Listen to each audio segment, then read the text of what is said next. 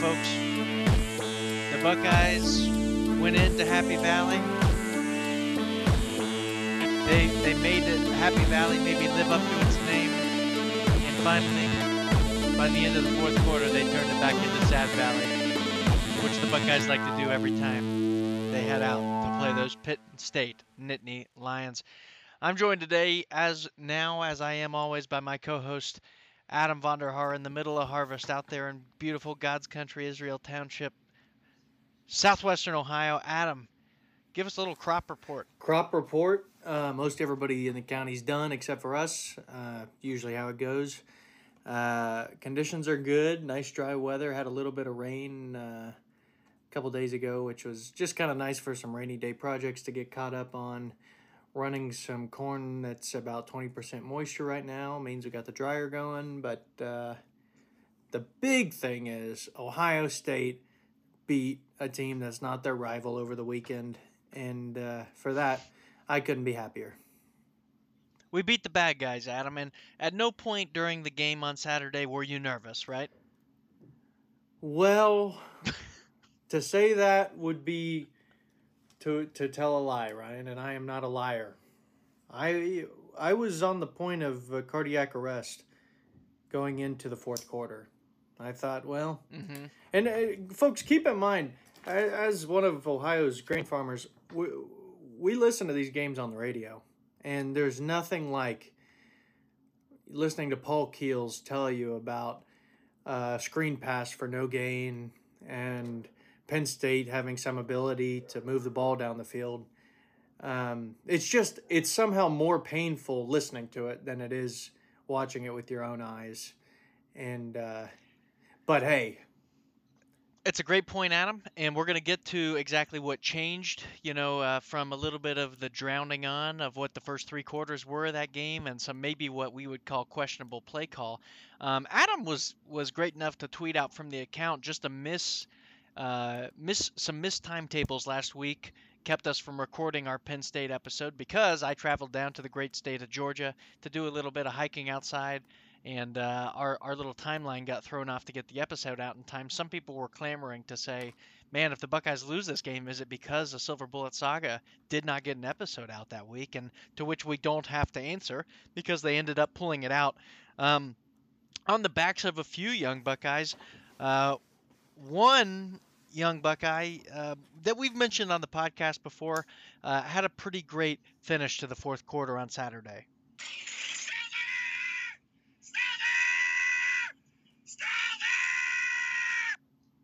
That was a six second clip that my twin brother uh, texted into our little sports group chat um, as I was hiking down Blood Mountain there in North Georgia, just kind of listening to the end of the game on the radio. Um, Adam, there's plenty of guys to talk about. There's one great defenseman uh, performance, maybe the best Ohio State defensive performance in program history that we will bury the lead. Uh, to first talk about our guy, the official tight end, the official Ohio State player of this podcast, and perhaps of the agricultural community in general, Cade Stover.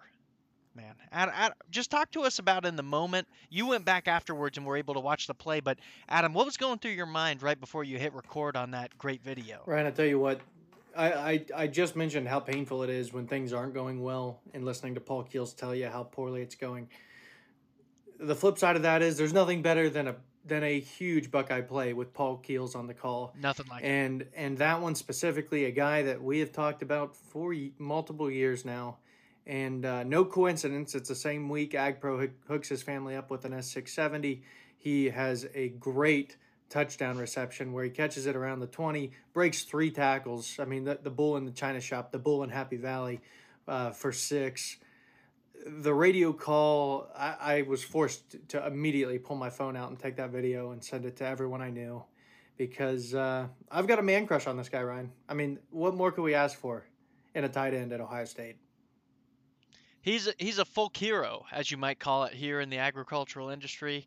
Um, you know, he, he's going around doing tours. I can report on campus in the College of Ag. I mean, he's he is the celebrity guest speaker at a number of different student organizations on campus, which is a crazy thing to see. Obviously, you know, we've had Buckeyes come through the college before, but nobody has had quite the impact that this guy has uh, since starting his first year at tight end.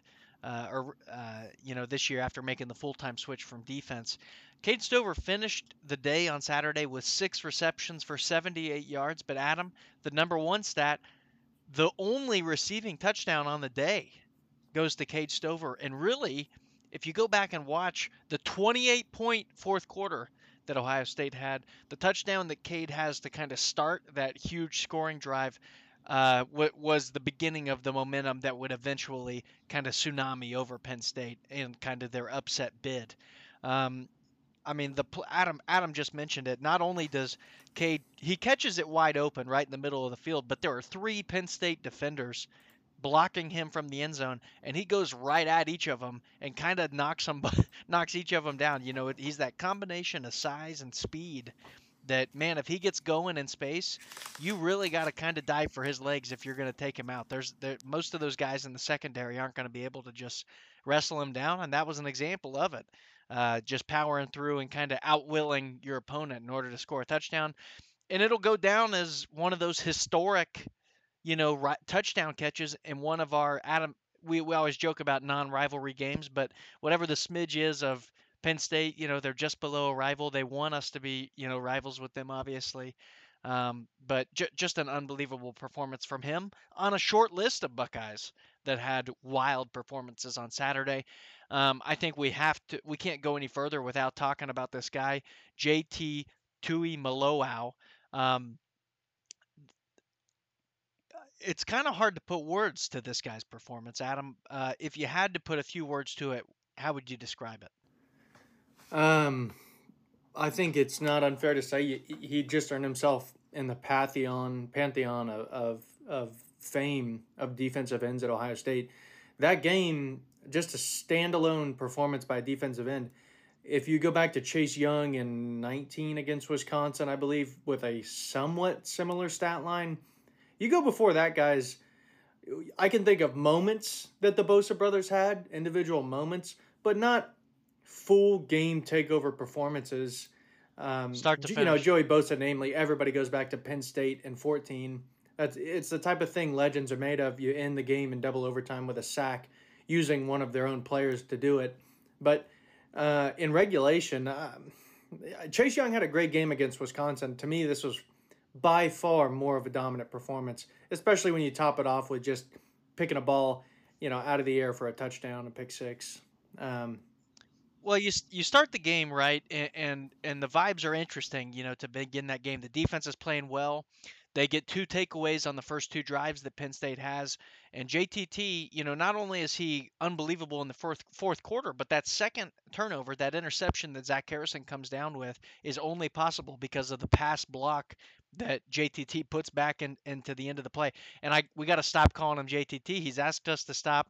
His name is you can say JT or Tuimoloau, and you can choose between those two, whatever you'd like to say. But man, he's earned it at this point. He finishes the day with two full sacks attributed to himself, one pass deflection that turned into an interception, and then, as Adam mentioned, to seal the game. I mean, to put it absolutely out of reach, a complete.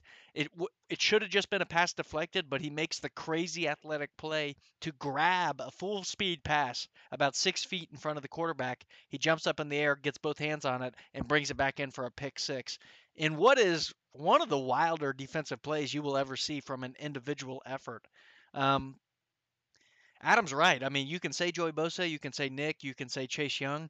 I don't think any of those guys had one game that was like this. It, it was kind of spectacular to see.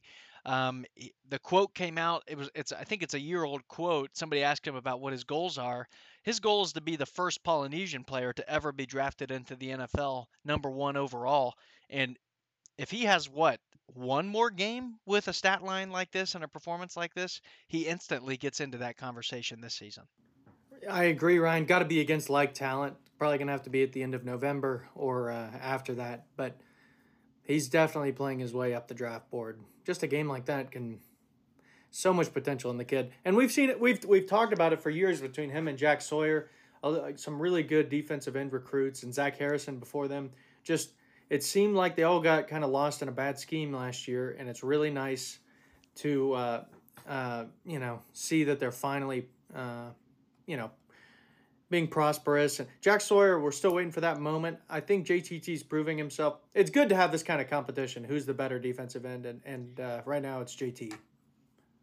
For sure. And it's like, oh man, where's Jack? Like, it's not like he's had a bad season. He's had a great season already so far. He's being super disruptive on the line. Folks, we get both of these guys back next year. That that's an absolutely insane thing to think about just as as you think of these guys developing and kind of taking those steps on the defensive line. They're they're making a huge impact. And we don't we don't win that game in Happy Valley without the effort of the defensive line. They they really crushed it, covered up for some issues that happened in the secondary. Um, we'll get into it. I mean, I guess we can now. Play calling, few things come into question on Saturday, right? CJ, I don't know. It, it felt like one out of every four plays was a screen pass into the flat that gets tackled for a loss, um, and, and the guys are already behind the chains.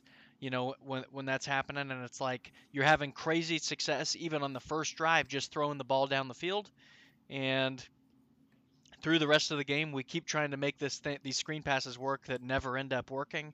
And obviously, it's easy to say it in hindsight. You know, um, maybe we shouldn't have been doing that as much. And Ryan Day would say he's trying to stretch the field out by using those screen passes so that the defense has to play a little wider. But man, it seemed like really two other guys that we have to mention from Saturday's performance CJ Stroud and Marvin Harrison. If those guys don't kind of shift the way things are going and, and what, what was said in the post game, call a few real audibles in the in the second half um, to put Marvin in, in motion and try and get put him on some slant routes to get the ball out quickly. Um, I think the outcome of the game is different. That's how big of an impact that those two guys had. Marvin Harrison finished the day with some pretty spectacular statistics. Um, uh, yeah, 10 catches, 10 for 12 uh, catches for 185 yards, most for a Buckeye receiver playing against Penn State ever. Um, an average of 18 and a half yards per carry we said it a few weeks ago when he had his last three touchdown game. Uh, Marvin Harrison has put himself in the conversation for the greatest Ohio State receiver to ever come through these halls. Um, you know, what else can you say? He's been incredible, Ryan. With JSN opening the door for him to step up, he really has. I think when JSN's finally healthy, it'll be an argument still who who the better receiver is. Now, JSN at the top of his game, unguardable, you know, not much you can do we're saying the same stuff about Marvin right now. And uh, Penn State had a pretty good pass defense that Marvin completely said, uh, I don't care. Uh, you throw me the ball, I'm going to catch it.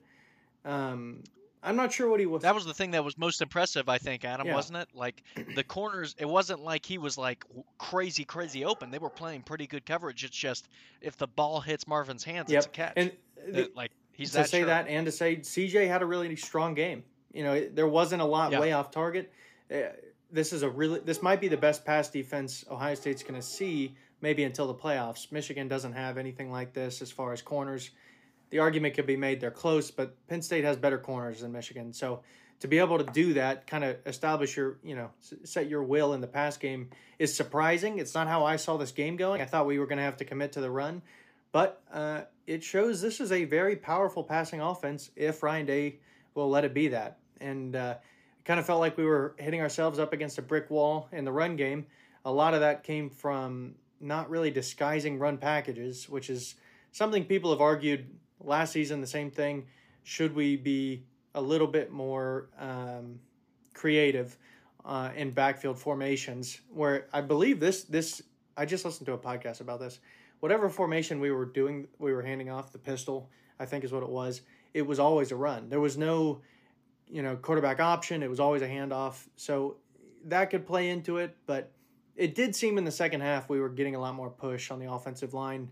These guys are starting to work together better, but you know, the Miyan Williams injury in the first half was hard. And I think he is our running back number one when it comes to trying to break a defense down. TreVeyon's got a lot of flash to him, but he's he goes down a little too easy for me. You know, a couple bumps and he's on the ground. But uh, I'd say that was the one negative, right, from Saturday was seeing Miyan kind of hobble off on the side. He gets nicked up there on the second drive, I think, on offense for the Buckeyes. Um, you know, falls into the field marker at the end of the field and kind of catches himself awkwardly uh, there with, I believe, with his right hand, if I'm picturing it correctly, falling onto his back. A lot of folks were worried maybe he snapped a few fingers. He did chap uh, tweet out after the game, all good with one of those hearts. Uh, definitely, you know, it's hard in college football to know injury report wise if a guy's healthy or not, but I would take that as no b- broken bones, uh, which is kind of what we're looking for out of Miyan. So tough to see him leave early in the game. Definitely, it felt like shifted uh, the momentum in the run game, not having that you know absolute cannonball back there to knock a few guys down.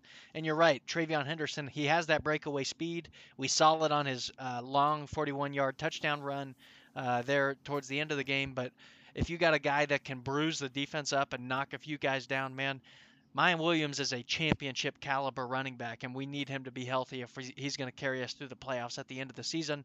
It sounds like we're going to have him, so thank goodness for that.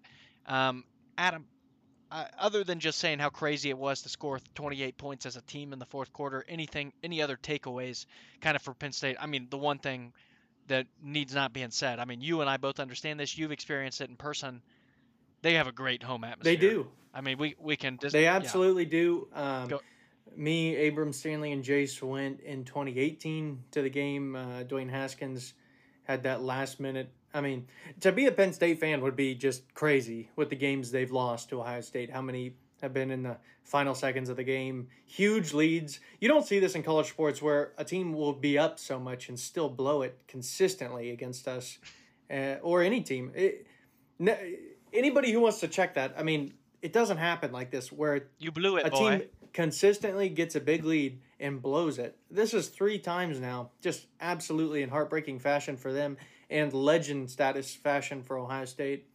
Um, but that environment's incredibly loud. I've been to a ton of games at Ohio Stadium. Penn State is the only stadium I've ever been in where I legit needed to cover my ears, is how loud it gets. And I think it goes down to the architecture of the building. There's a lot of room for echoing versus the concrete at Ohio State absorbs a lot of sound. Um, you know, I'm not an architect, but I think that has something to do with it.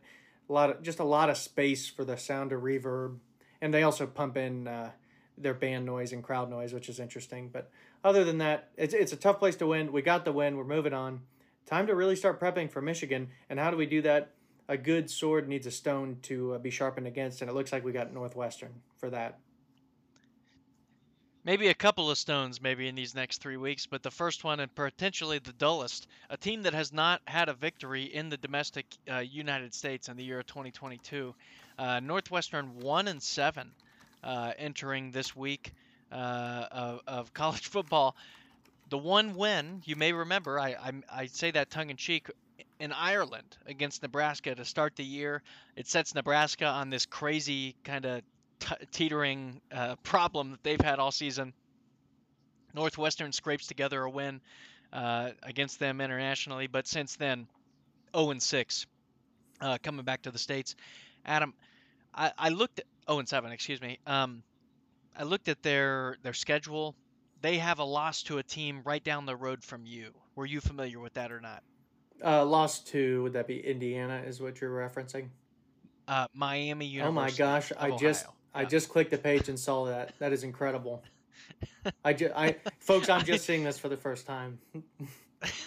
Not often are we surprised on the podcast. I pulled that up just before, and I, I, I, like to look through kind of the last five, last six opponents when we, we get into a week, and I see that there at the bottom. Our, our love and honor, obviously. Adam and I have been to a lot of Miami sporting events uh, together growing up, a lot of hockey games definitely together. But for them to have a home loss, a home 17 to 14 loss against the the jewel of the MAC in the Miami University Redhawks. Uh, definitely a tough look uh, for the Northwestern Wildcats. Adam, not a ton to say going into this game. I don't think that there's there's really any Northwestern players to know. They're as bad as they've been um, in the foreseeable or the recent history, probably the last 10 years. This is one of the worst Northwestern teams that they've had. Um, not averaging, you know, very many points a game. Uh, I believe there's, yeah, they're averaging about 17 points a game. Uh, you know, giving up about 28. So if you're if you're giving up on average 10 points more than you're scoring, you're not going to have a great record at the end of the year. Um, I guess Adam, we're, no longer are we measuring against the terrible teams in the Big Ten. You know, this this is a game where we like what are we looking for? Well, we need we need CJ to be done at halftime.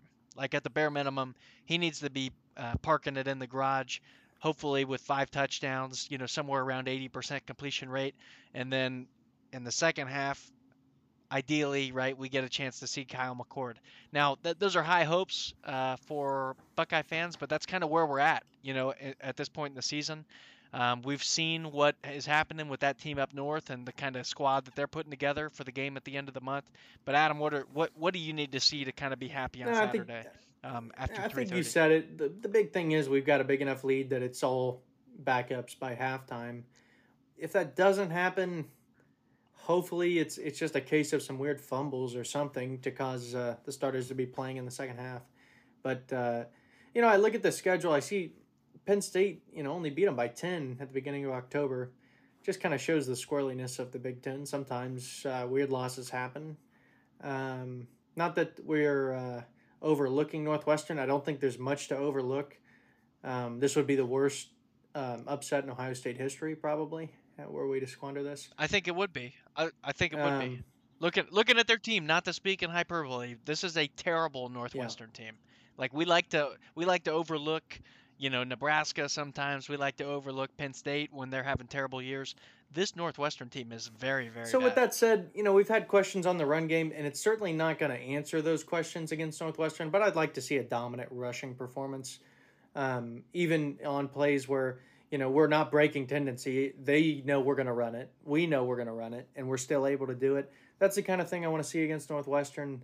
Um, They're giving up a, on average 186 rushing yeah. yards a game. So if, if Ohio State can't eclipse 100 yards, uh, we're going to be asking some Definitely. real questions a day after. Definitely. After yeah. And um, no, that's that's. I don't really have many concerns. I just want to see a good rushing performance and no injuries from Ohio State a healthy. very healthy yep, game. That, that's the and the other thing, thing we got going yep. for us, college football fans, there's some really good games this weekend that aren't this game. This might uh, be yeah. Awesome this might be weekend of the season other than rivalry week. This there's some really fun stuff as we look ahead. But uh, that's all I got. And Adam, I, I think yeah, I think that's a great transition. Uh, you know, we'll take it into the gambling corner. Adam, welcome to your gambling corner. Uh, where where do you kind of want to start? Well, here? we as we look down our run sheet, we've got four interesting games. The first one probably the most lackluster of the group, but you know, for our our dear friends Malik and Clay, it is always funny to reference Michigan State, and uh, they they had a tough. Hey, hang on, hang on. Yeah, should we just give the time to this segment? The tunnel yeah. up at uh, up at in Ann Arbor. Okay, we've had not this conversation on the podcast, but us as Ohio State fans, Big Ten fans in general, we know there's an issue in the big house, right? There's one tunnel. Both teams come out of the same tunnel. They both leave out of the same tunnel. The locker rooms are only a few hallways apart. Last week, um, I chuckled at it. You know, after the Penn State Michigan game, Franklin James Franklin gives this quote of like, you know, we don't know what are they doing up here. Like at the very least, can you time our exits so that we're not entering and exiting the locker rooms at the same time? Jim Harbaugh gives this gives this just you know shit eating grin you know response of like well listen I, I, I have no time to worry about locker rooms and times and you know uh, keeping players apart. He needs to control his own team. Kind of just gets past it like they like to do take no blame, you know, for any of the wrongdoings uh, that they have up there, even though they're one of the worst programs that have ever walked the face of the earth. But you know, the blue and gold, that they have this kind of tunnel system set up up there. There's been problems every single year. There's never been a year that that that at least a little clamoring, a little yelling hasn't happened. You know, with some some teams in some game. And last Saturday, finally, it bubbles up to the edge. Um, Michigan is still trying to score with like three minutes left on the clock. They're up 20 points. Harbaugh's calling trick plays to get the ball down the field. I guess maybe they're not trying to score because they do they do kneel it out when they get within in the red zone um, at the end of the game, but definitely like pushing it to the edge. Like we're playing, we're going to keep taking yards, which I, I don't have a huge problem with. You know, it's a rivalry game. I, Adam and I remember well back in 2018, we wanted so badly for Urban to score that last touchdown to finish the game 69 to 38 um, against against those bad boys up to the north. So no, no problem there. The the problem comes with your players, right? The game ends. You've got Michigan State. Not only are they sad because they lost, they're fired up because they've been getting hammered into the ground through those last few minutes. Uh, you know, there's no let up at all from the side of the blue and gold. And kind of a quick abbreviated handshake, you know, no words spoken uh, between Harbaugh and Tucker to get off the field. And Michigan State's kind of making their way out of the tunnel first. And no revisionist history, no and but, you know, on this. You know, I'm not trying to victim blame, as all the Michigan fans on Twitter would like to call everybody out for. But you see this this number one, this guy in this number one jersey in blue and gold, and he is legitimately skipping in the video. He's skipping. It's so obviously obvious to tell if you watch it that he is trying to upset these players. Like he's rubbing the loss, you know, in their faces, trying to beat them into the locker room. All the Michigan, the excuse I've seen is he's trying to get to the trainer, you know, before the team goes into the locker. It's uh, it's so it's so virtue signaling. It's so disgusting on both sides. So he makes it into the locker room, and obviously folks are upset. And what transpires is really sad. It's it's sad for the sport.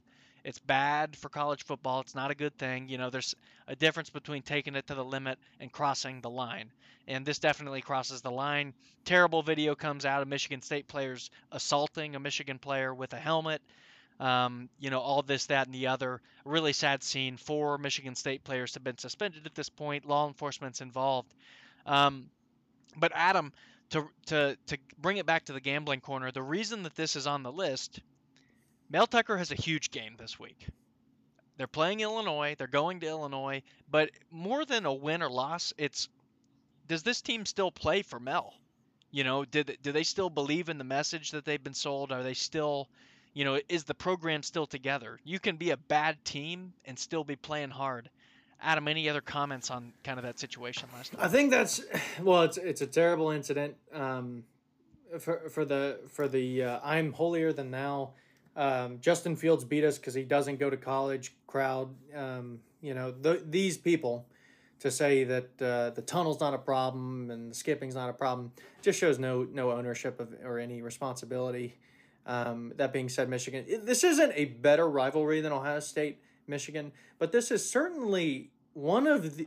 It's, it's good. good. It's one of the more insane when you look at uh, yeah, Ballistic. very volatile, very ballistic. You've got that Michigan State player, or was it Michigan's? One of them, you know, it was a Michigan player cleating the Spartan logo Yeah. at Michigan State a few years back. It's stuff like that all the time. Very bush league, very amateur.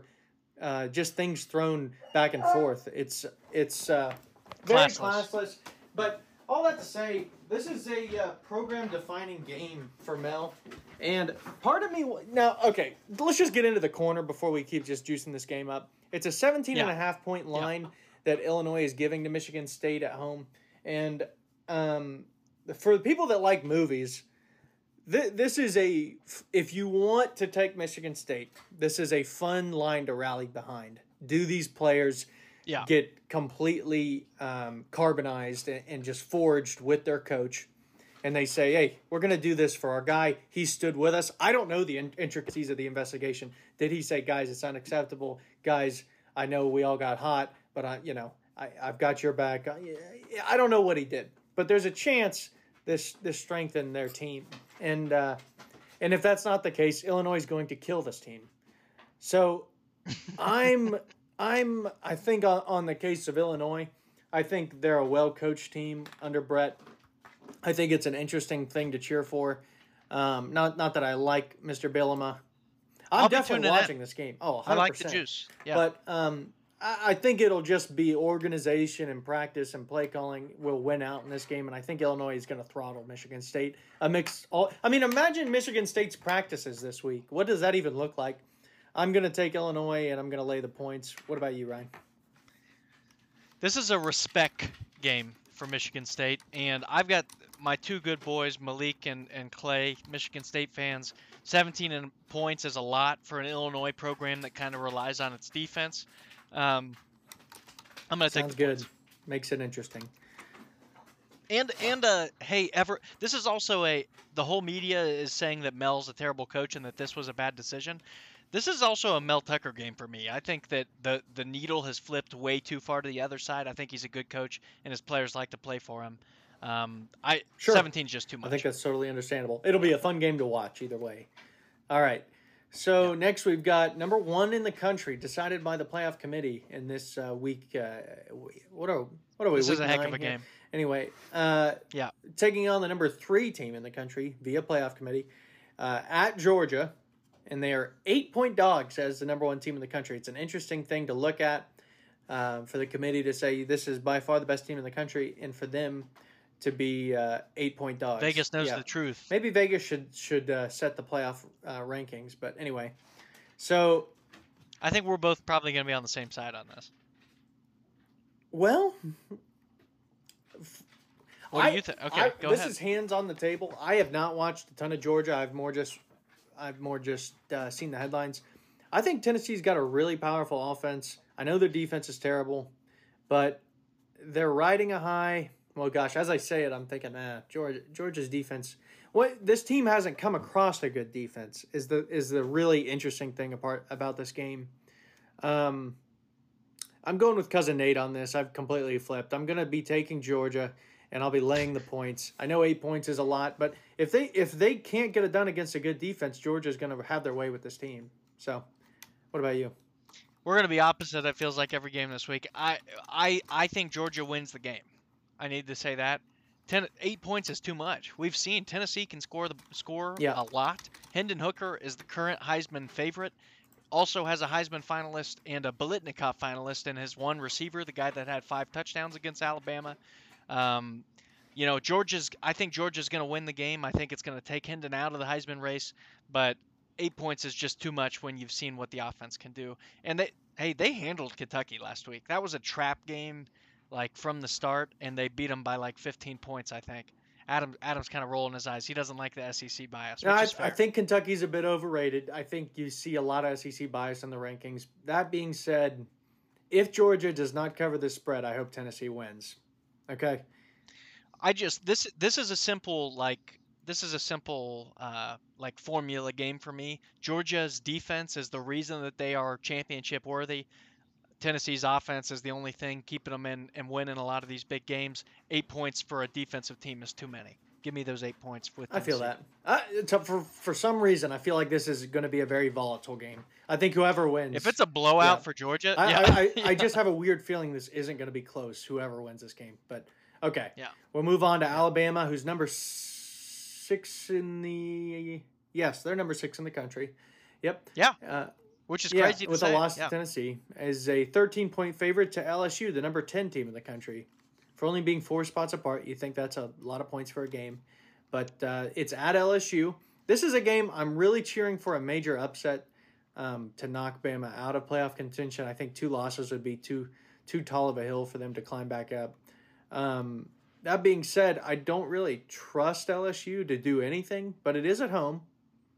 See, both of the, both these last two games are complete toss-ups in my mind. I'm not sure. They're both hard, both of them. Yeah, make some Um, good games. My heart wants to, to say LSU, but my head says Alabama. I'm gonna I'm gonna do Alabama in the 13 points, and I think we'll be on opposite sides of this one as well. No, we're we're on the same on this one. Uh, my heart and my my heart is taking the Tigers. My problem is Brian Kelly being the coach of the Tigers takes my It's heart big out of the Tigers. Um, we're both on Saban. I guess I there I there's only two things I hope. I hope either Alabama absolutely blows them out to a point where LSU fans are like, "Man, is is Kelly the guy?" Or I hope he wins the game. That's fair. So I, I don't know. One of those things I hope happens. Yeah. And to wrap up, of course, Ohio State uh, heading up to Chicago to take on Northwestern. This is a gross, A gross one to lot of This points, is guys. A lot of points. 37 and a half is the line. This is m- probably the worst team in the Big Ten. Re- I mean, record wise, they're definitely uh, there. Um, it's a well coached team, talent aside. This kind of just comes down to how much does Ohio State want to win by? How long do they want to keep the starters in? How good do the defensive backups do against this bad Northwestern team?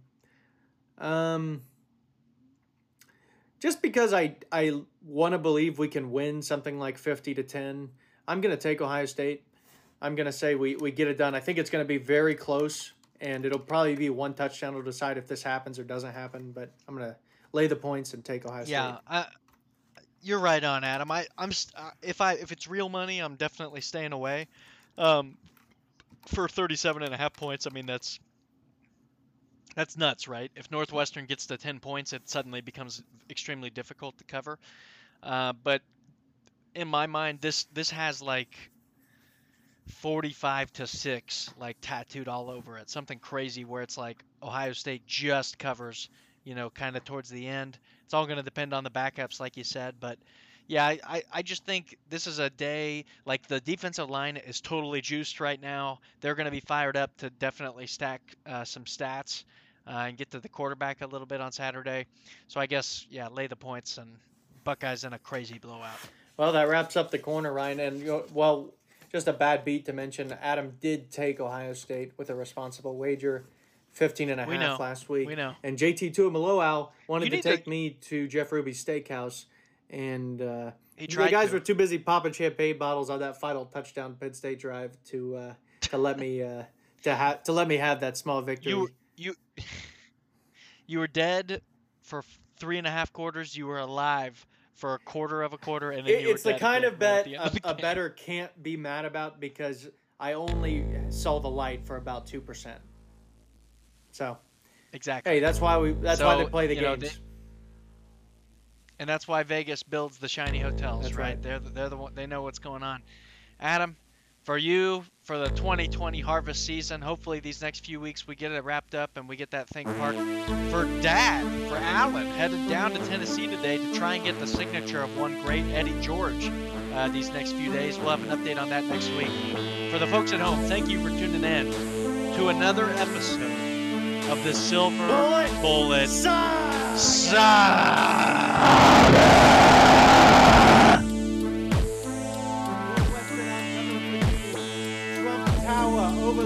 I want you that the world. It means the American dream. What happened? What happened? Saturday. What happened? The Buckeyes are